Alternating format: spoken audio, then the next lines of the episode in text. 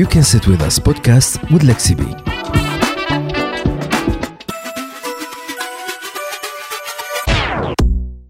Ash Coleman is a world renowned thought leader, diversity and inclusion advocate, mom, and social media influencer focusing on the importance of understanding your why in your career and how to move forward.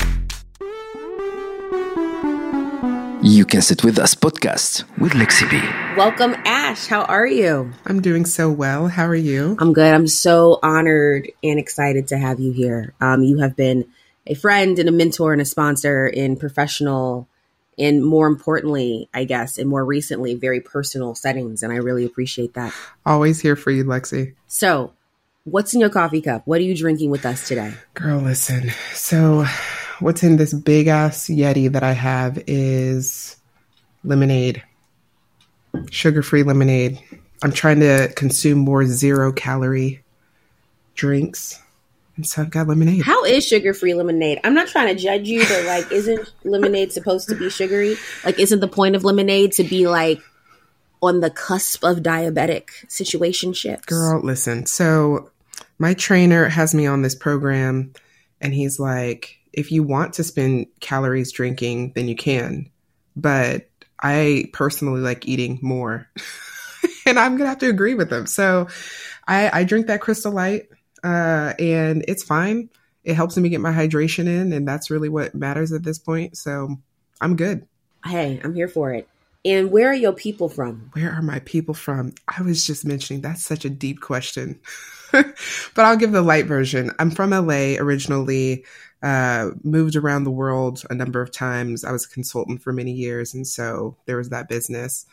Uh, but now we live in North Carolina. We live in Charlotte. And how has your LA roots, because I know they didn't start there, start there, but how how have your roots influenced, inspired you right now in North Carolina, if they have? Oof, yeah, it's, I mean, what's interesting about LA then versus LA now is that I just remember growing up and being able to run out on the street. All the other kids were out on the street. No matter which house you went to, the door was open. There was food on the tables. Like it was a real communal atmosphere. And that's what I remember the most about growing up there. And what's silly is we left the Bay Area a few years ago because we weren't really feeling the communal aspect. We didn't see our child playing outside in the street. At, at that time, we had one child. And so we had the opportunity to move to North Carolina. And when we were house hunting, we rolled up on this neighborhood. Kids were in the street. There were toys laying in front yards.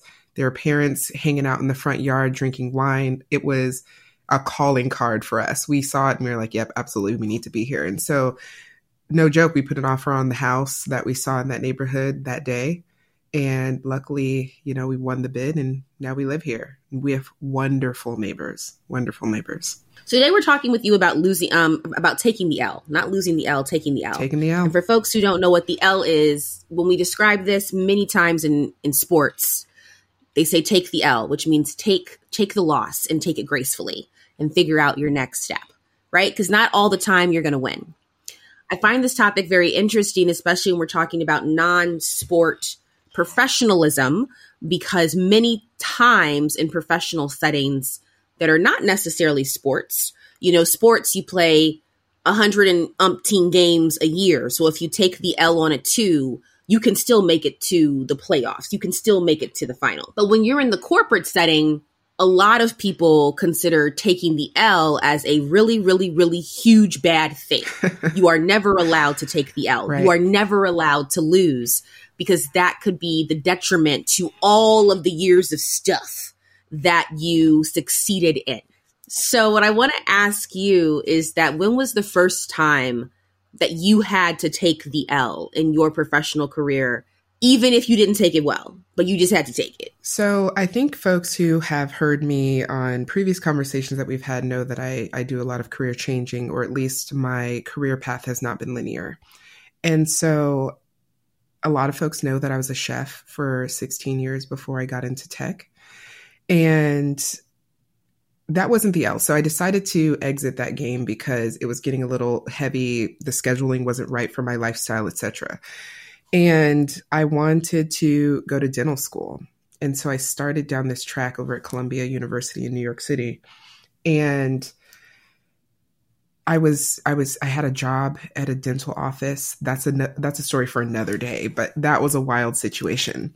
And uh, long story short, it has to do with the Trumps. But had a job at a dental office, and I was working really hard to understand dentistry at that office and try to be a good assistant. And while I was working on my schoolwork and whatnot, just really trying to get a feel for dentistry.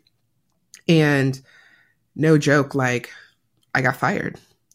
I got fired from that job. And on what ground? The, they, they, they give you any grounds? So the grounds were that I wasn't a fit. So there were a few things that had led up to that, including, uh, again, not mentioning too much of the story, but uh, someone wasn't very happy with an X-ray I had taken, um, and it was a new machine, and I was new to the to the company and everything. And so, anyways, they they let me go, and I was destined to be a dentist. I was like, this is my next step. I'm going to dental school. I had aligned all of my stuff. I was going to school for it, everything, and then rug pulled right from from under my feet, and what was funny is that actually kicked off my engineering career. I was unemployed, found myself unemployed, and it was the 4th of July weekend. And I went up to Vermont with a friend for the celebration. We decided to go camping. And he is a person that I would fix his computer all the time. We lived in New York, we were friends.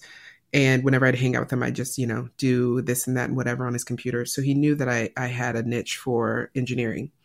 And he called me and he goes, Hey, listen, my company is looking for, well, we were on the trip and then we got home and he called me and he said, Hey, my company's looking for some uh, consultants to do data transfer.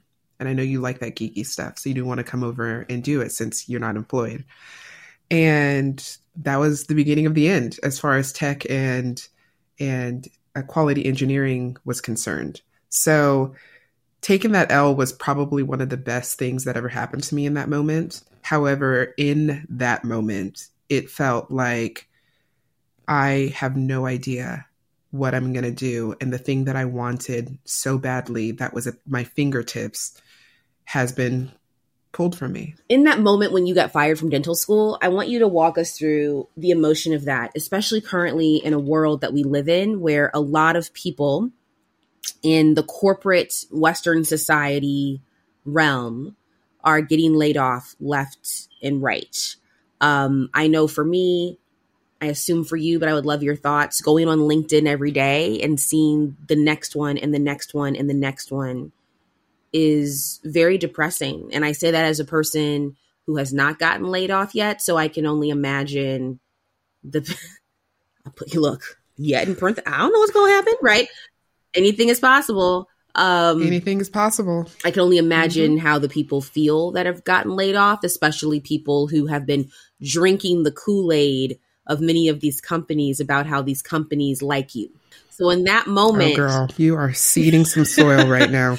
So, which we're going to get to, but in that moment when you had to take that L from dental school, we really have to discuss the feeling of that and go deeper into that. Yeah. So just for clarity's sake, I didn't get fired from dental school. I was still in school, but I'm sorry. Yeah, you got fired from, from the, the office. Right. Yes. But what that did was it initiated a thought process in me that made me really think is this where I want to be? And during that time in that office, I got to observe quite a bit about dentistry. And I think that folks, how many Black women do you see as dentists? Let's really talk about that. And this was over a decade ago. This was a while ago. And the environment then was predominantly white and male. And the way we we would have events and things at this office. And so we'd go and fraternize with other dentists. And when I would do that, I would not really see myself in that environment. Now, there's something to be said about paving your own way, creating space at the table for yourself, advocating for yourself, etc. And I, I would love to talk about that later. But at that time, I didn't see it. And so it felt like a closed door. So yeah, I dropped out of school and felt miserable because I'm like, not only do I not see it, they don't see it either. And that was a moment of deep introspection for myself because everything again that I had thought was my path got pulled right from underneath me and was a real show of like, this is not the space for you. But, you know, it's one of those like getting into that deep Sunday sermon status when one door closes, you know, God opens a window or another door opens type of deal. And when we talk about people who might be experiencing that L or getting laid off these days, the best thing, I mean, I'm going to be real clear with y'all right now. I'm currently unemployed. And that was intentional. I quit my whole job without another job in alignment. And Lexi, I already know how you feel about that. So I'm not telling people to do that. I was lucky and I have the privilege to be able to take time off. But the times that I have not been employed have been the time that I've built the firmest foundation to launch. Yo, like legit, that foundation gets solid as as hell. And then I get on that floor and then it's time to jump. And I just hope that people understand because other people may not see that value, that doesn't mean that you're not valuable. If other people don't see you as an asset, that does not mean that you're not a contributor, right? So it's it really just comes down to the volatility of corporate and yeah, sometimes let's be honest, we're not performing at our best. However, more times than not, it has nothing to do with you. But I also want to honor the fact that and y'all, Ash's Ash's unemployment is the best unemployment you will ever see. Like it is it is the roadmap. Like if you're not gonna have a job, do it the way that Ash does it. Okay. Listen. But we have to recognize that privilege because we have to go back to capitalism. Yep. You have developed a life, built a life, built connections, and worked really hard at your job where you have created a financial nest egg where you taking the L, if we define it right now as not having a day, you know, a regular, regular nine to five job mm-hmm. does not impede on your lifestyle, on your spouse's lifestyle, and on your children's lifestyle. The right. bills are still getting paid. Mm-hmm. We're not moving out the house, nope. right? We can still do swim lessons. We can mm-hmm. do all the things that we did pre mom deciding this is not for me. And I do yep. want to honor that. And maybe that's a deeper conversation of how do you get your finances together so you have more options. So when the L is presented, you can be more strategic about what you'd like to do next. Yep. So every single one of my clients, so I do coaching on the side. So one of my things that I've done forever. And when I quit my job, I decided to bump that business back up and take on new clients. And unfortunately, a few of those folks have experienced loss of employment as well. But I always like to speak with them about their what we call their fuck it fund. And I know that this term floats around the industry of having the fuck it fund, which is essentially three to six months of income that is able to keep you in the same lifestyle that you were in before, like while you're working. Seamless transition. You get unemployed or you just had enough. There's a lot of burnout going on right now. And so folks are jumping ship and appropriately so because they need to get their bearings back and they can lean in on that fuck it fund. And so for us, me and my family, it was really important for both my husband and I to have a year of fuck it fund. And I know again that's generous, but it was something that we did along the way to make sure that when we were tired, like I was, and when we were fed up, like I was, jumping ship was easy and it just became a conversation about, okay, well, what am I going to do in that time while I'm unemployed? And you you had mentioned the things that I was up to or that I am up to. This has been a major cleansing season. And the thing that I've realized since I have left my job is that one, I'm a lot more balanced in the way of taking care of my family and being present for others and really having the energy to do, see, and be so many other things outside of just my job. Again, I'm privileged to be able to do that. I'm not going to let that slip because I know not everyone can do this. But the biggest thing that I've observed as well is I used to be a chef and I used to create every day. And people talk about, you know, being in corporate.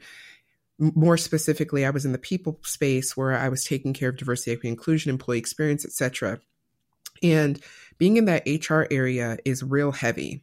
And quite honestly, it's very immalleable when it comes to getting creative about solutions. So I realized my creativity had gotten to an all time low. When I would make dinner, it wasn't anything extravagant. I have a beautiful viola that's behind me here in my office. I haven't played that in years. I love uh, pottery. I have a beautiful pottery shed out in my backyard. I don't throw pottery. This was stuff that I never had the opportunity to do because I was so super saturated with work. When I left my job, one, it was about hitting my therapist real hard because let's be honest, if you're not understanding the trauma that's happening to you while you're in these spaces, you're not aware. And we all need to be looking at, especially as 2024 is coming, especially with the political and geolocational situation that's happening all over the world right now in various different locations that we are continually being beat with from the news. I don't even turn on the news anymore right now because it's just I'm trying to pull all of this trauma and all of this this heaviness off of me. Anyways, I'm starting to to to veer off the topic, but really it's about getting yourself together. It was about getting myself together, understanding how I really felt about corporate America specifically, but also employment in a full-time capacity with a company, and then getting back to my creativity which has been the best time of my life. I've been hitting up social real hard. If you follow me on any of the platforms, you'll see I'm doing that influencer work and I'm really getting in there and just being creative again. I mean, I have to be honest, like pre Ash leaving corporate, to my knowledge, as a person that knows you, you weren't making homemade donuts with no. the sprinkles and the frosting. No. You also had never made, to my knowledge, that bomb ass Greek chicken thing in the one pot that I still want yeah. the recipe for. That's actually um, for dinner tonight. I'm making that again. Look divine. And I was like, oh, Ash is out here because the Greek one pot was not up in Oakland back no. in the day. And the no. donuts were not, you know, mm-hmm. we weren't doing the fried donuts with the kids and the chocolate frosting and the sprinkles. And as a person nope. who hates chocolate, I was sitting there like, that actually looks, that looks good. I would dabble. Brooklyn put her whole foot in that. She Girl, was, BK put her that. whole foot in that, okay? Mm-hmm. Her whole southern ancestral foot in that donut, yeah. okay? So it looks good on you, but I love the fact that you talked about the fuck it fund. Um, as you know, my husband and I have a fuck it fund. And mm-hmm. I remember the day that we got married, that was the whole thing of like, you have to put in X money into the fuck it fund, and I have to put in X money into the fuck it fund, and we have to grow it. Um, just because, one, first and foremost, corporate doesn't care about you. So you never know what's going to happen, even if you are not ready for it to happen. And then, two, we should care about us so much that we can walk away if we need to and or want to. That part. Um, so power to the fuck it fund that everybody everybody should have. My next question for you is that when you transitioned from this dental work to the tech corporate world and you started mm-hmm. working and navigating this and getting your skills up and running and becoming an actual engineer, right? What did then taking the L look like? Did it look a little bit different for you as your career grew and changed, and then you had more knowledge and information about this new space? Yeah, so I don't think that the taking the L was different. I think that it was a different mindset. So I feel like folks take more L's than they want to admit.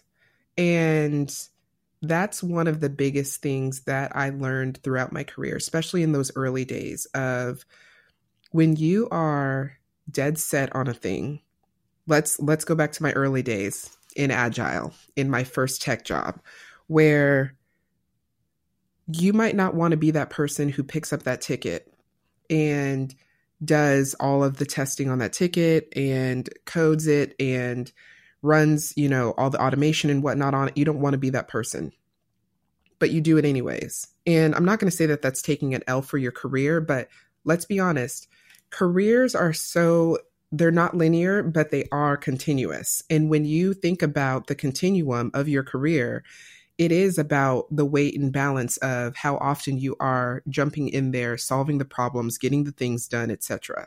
Even if it's against your desire, even if it's against your want, your will, the time that you have, the direction you're going in your career. One of the things that I figured out early was you have to be willing to do the job that nobody else is doing. So that's how I got into Agile. And then lo and behold, Agile is one of the biggest rockets of my career that I've had and no one was sitting there saying, you know, raising their hand eagerly, let me be the person who trans translates all of our work from waterfall over to scrum. No one was doing that. But I raised my hand and I did it. One, because I felt like it was an opportunity. So essentially, that was taking the L because it was taking me away from work that I was really excited about and put me in a category of, oh, and now I need to learn this and I need to grow in this and I need to be able to lead our team in this. And it's not quite what I would have chosen to do, but it's something that was needful for the business. And that's when you start to put your real like business hat on and understand what do I want my career to look like? What are the side steps that I need to take to be still in sync with the business and still see me as a top performer and a critical contributor? While also, you know, like what pieces can I pull in that I still enjoy, that I still want, that are keeping me on track with my career? And that's what those early days looked like was i was taking on anything and everything because of various reasons inclusive of the fact i'm the only woman on the team i'm the only black person in the company right? These things are wild where you're just like i don't know.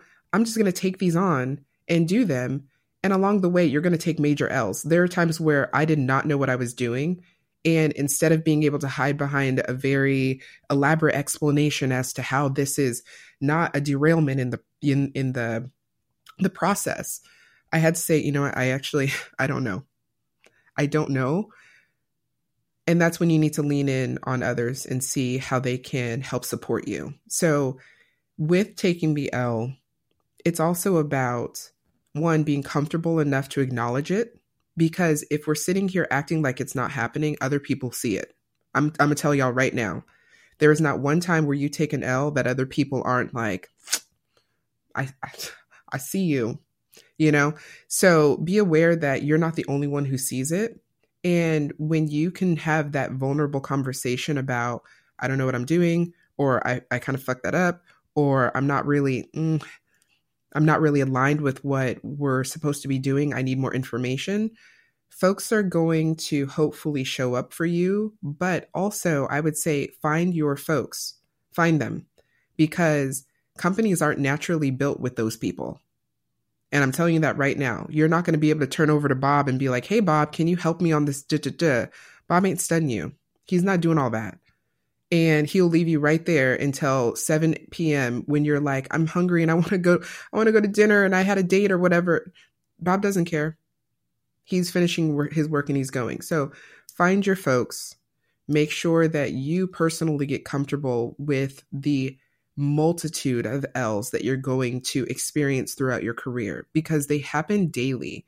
Even conversations you're having. Those are my favorite L's is when you're having conversations with someone and you get to a point where you're like, yeah, yeah, you're right.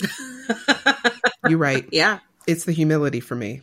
So it sounds like taking the daily L's or the smaller L's in many ways is the rehearsal for taking the bigger L and then being able to pivot peacefully. I remember my first major career L um, was when I got laid off, and I and I wasn't expecting it, so it was very hard for me. I was also very young. I was what twenty six, fun fact the good news was that they didn't know that i had another job lined up. So also like keep your business to yourself because you just Yo. people don't need to know what they don't need to know. Forever be interviewing. Do not stop interviewing under any circumstance. Right. Keep your business to yourself. But the l in the situation wasn't the layoff because i had a job lined up. So i was very very lucky. The l was how in which i was laid off right?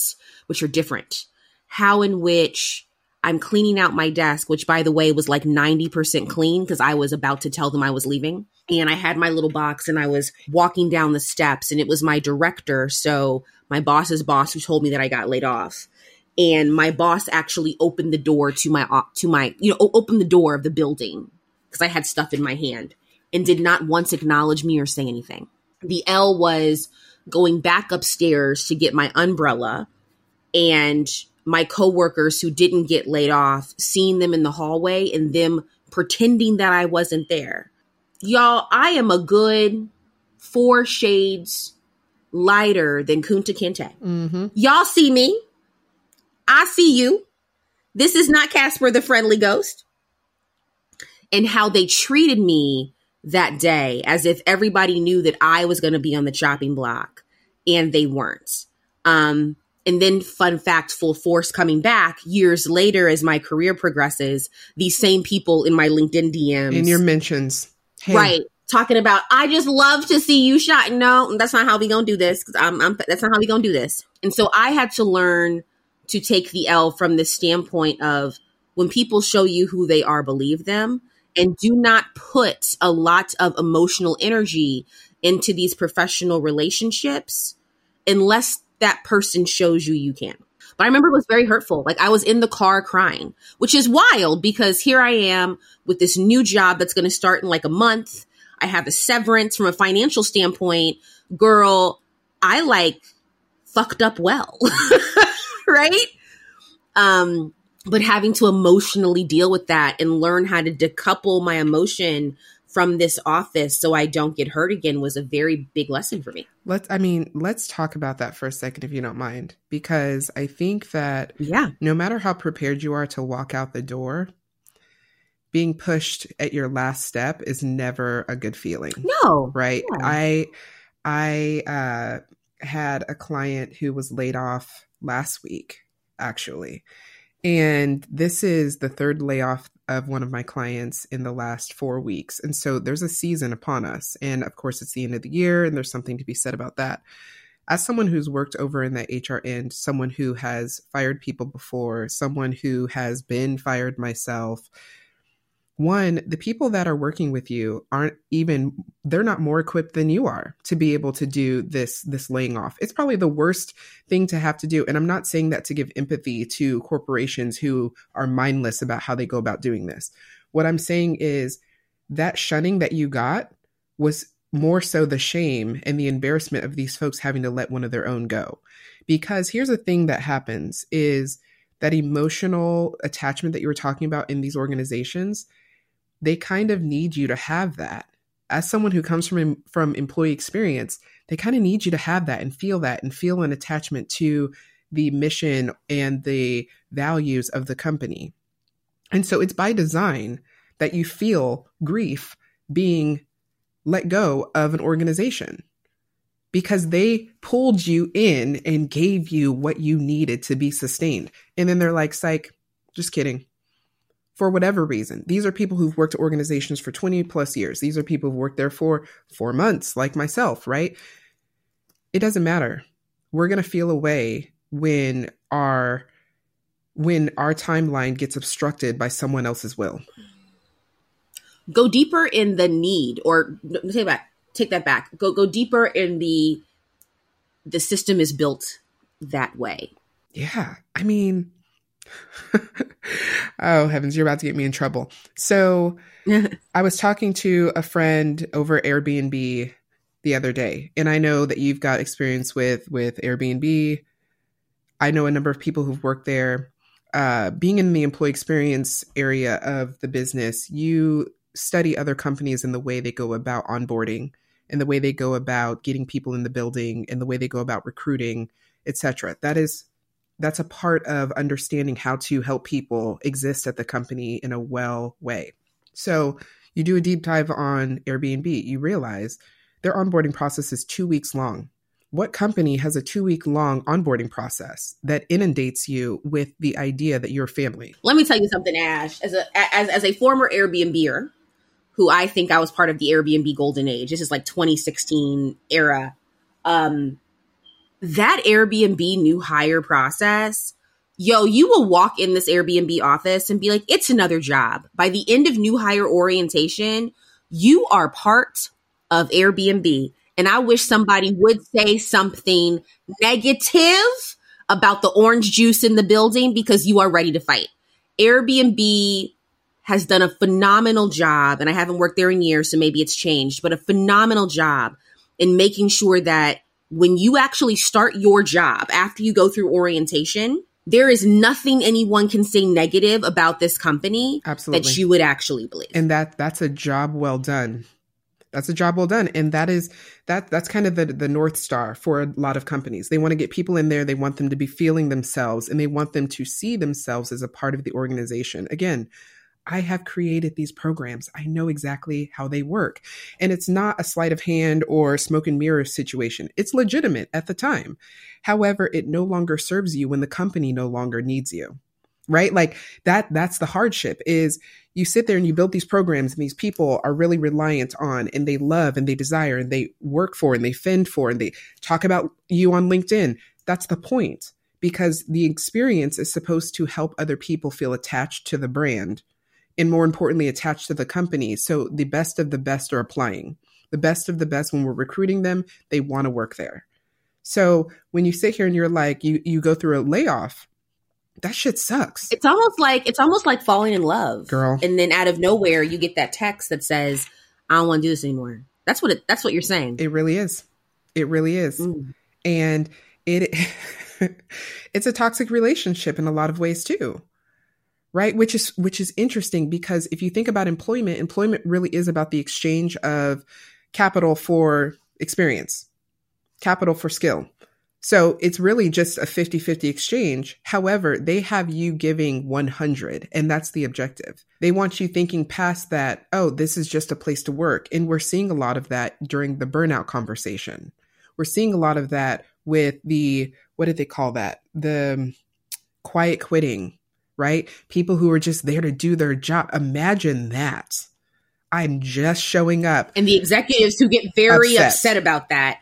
I I would love your thoughts on quiet quitting because people thought I had three heads Mm-hmm. girl when all these articles came out about quiet quitting and I was the one in the room like and like a lot of companies, a lot of journalists, a lot of thought leaders in this space who like write for Forbes and Business Insider and all these places and Washington Post were like, how dare these people quiet quit? And I was like, how dare you think that my purpose in life is to literally fall in love with you and then be devastated when you don't need me anymore?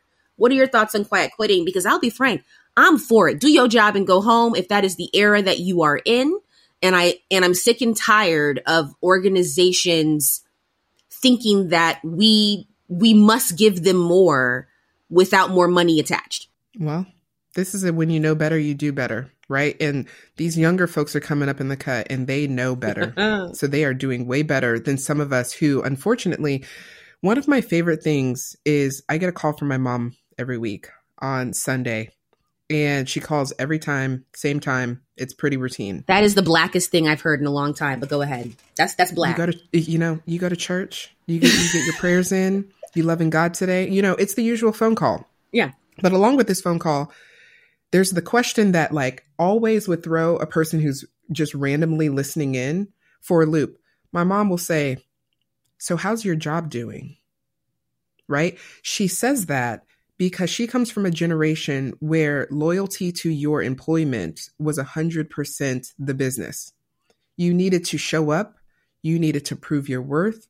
You need and I'm not saying you don't need to do th- those things these days, but it was on a different level when my mom was in her prime and employed.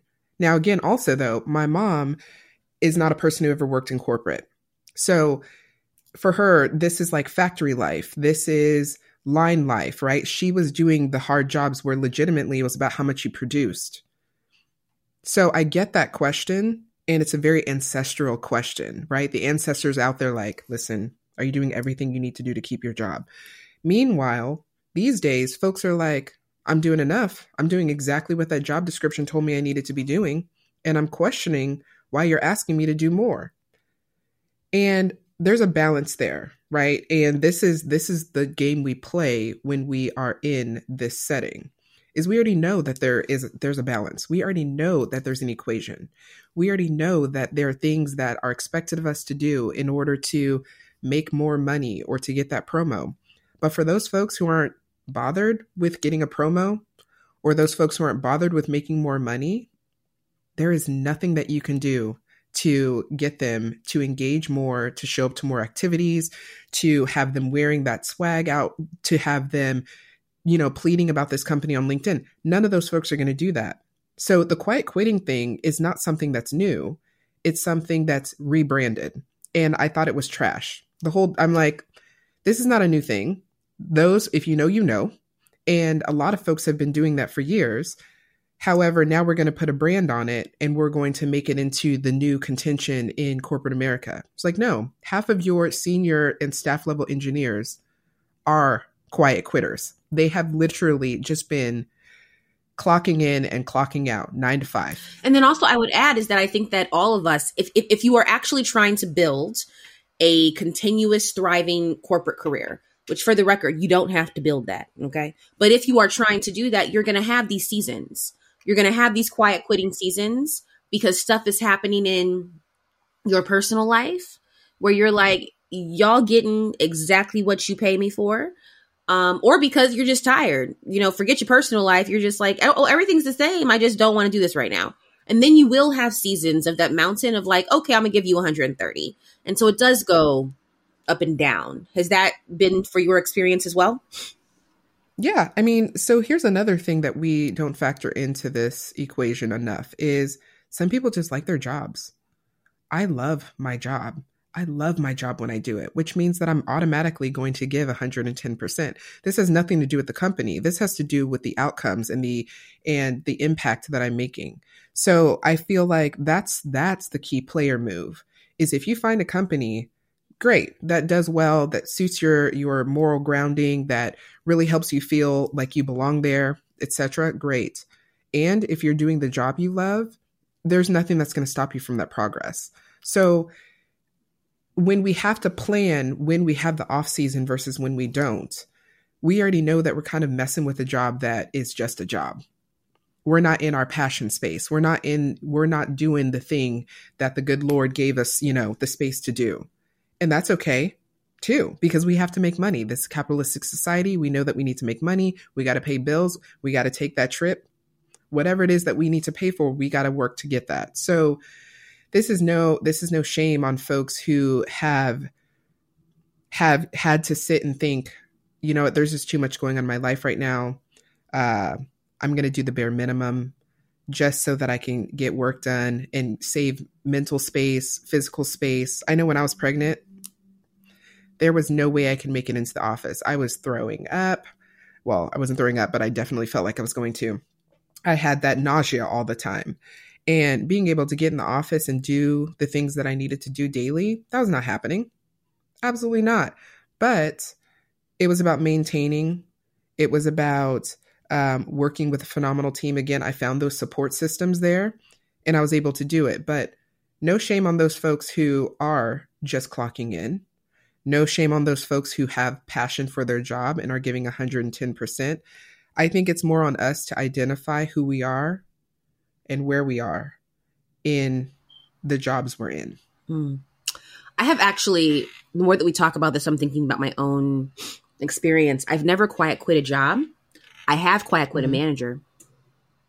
Mm-hmm. And maybe that's just my personality, but I always tell people, I'm like, I can be bagging chapstick at Walgreens. I can be digging ditches in the graveyard out back. I can do a whole lot. And I know that we've talked about this in our personal relationship. I can also utilize my skills and rebrand them to do what I need to do. Y'all, corporate world is actually not that hard, right?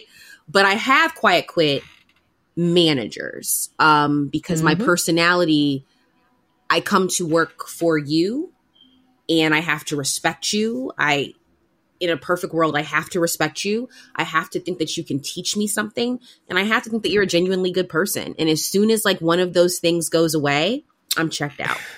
The, so everyone always says, you know, you don't quit jobs, you quit managers.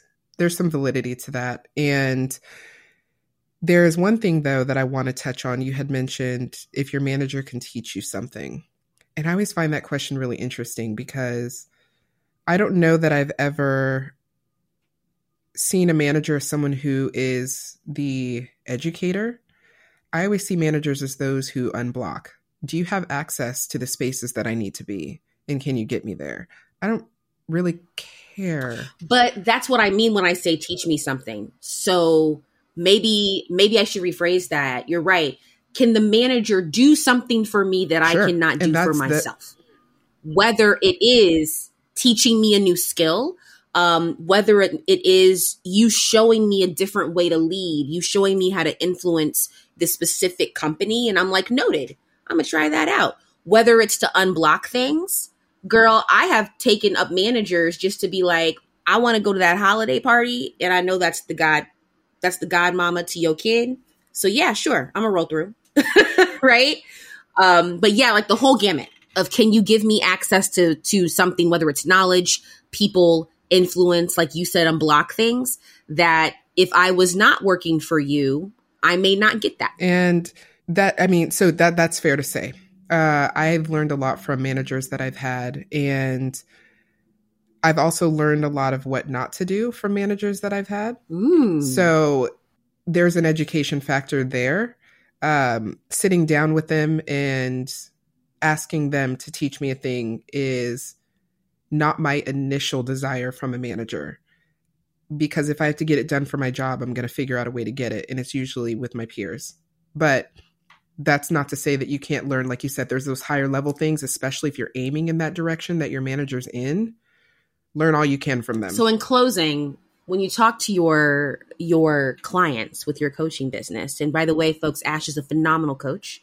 She'll tell you like it is. Um, so she'll allow you to cry and then bring you back up and hug you. But she is going to tell you about yourself, um, which is something that you need, honestly. The last L that you took, how did it feel? Devastating.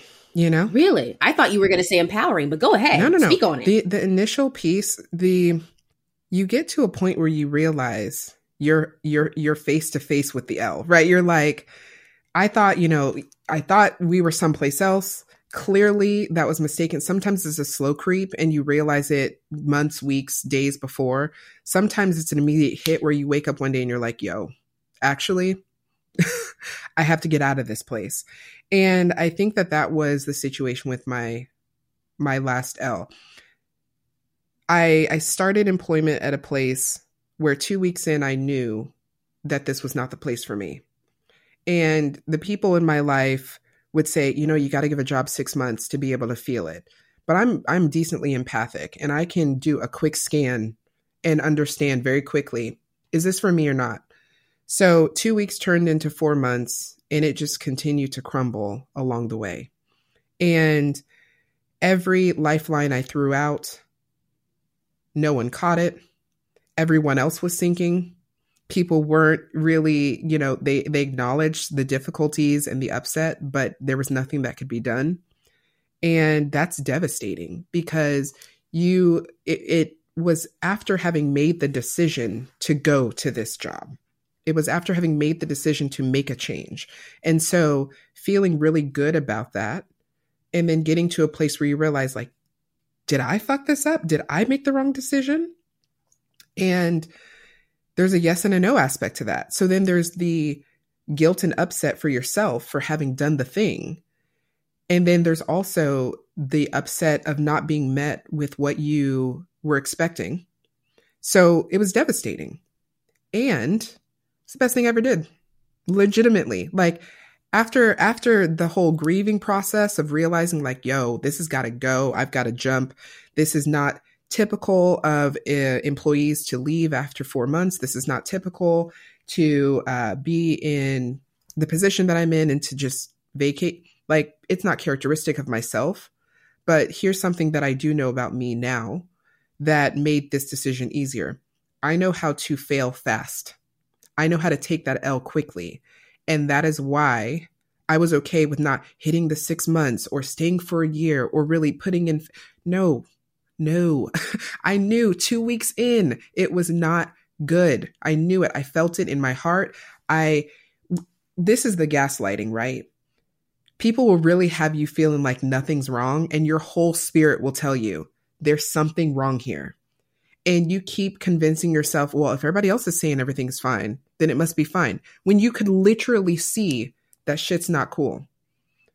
And then finally, I was like, you know what? It is hurting me more making excuses for why I need to show up here every day than it is to just bounce. Like, I will rather deal with the repercussions of bouncing after such a short period of time than to continue doing this. So I'm out. So what I hear from you is one part of taking the L peacefully is learning how to take the L quickly. Yeah. Because there's no point in just making this thing longer. And then two, what I hear from you is that it is perfectly okay and healthy to have grief. Absolutely. Even when you take it. Absolutely. They say that um, trauma is having not dealt well with other emotions in a well way. So, for example, the difference between trauma and um, and not having trauma from a situation scenario is the people who carry you through it, the support that you give yourself through it, etc. So, yes, it didn't feel great, but then having all of the resources, the support, etc., that I had getting out of that situation, I feel zero remorse or trauma from the actual quitting of that job. Now, there's some traumatic experiences that happen there and other employment that I've had for sure.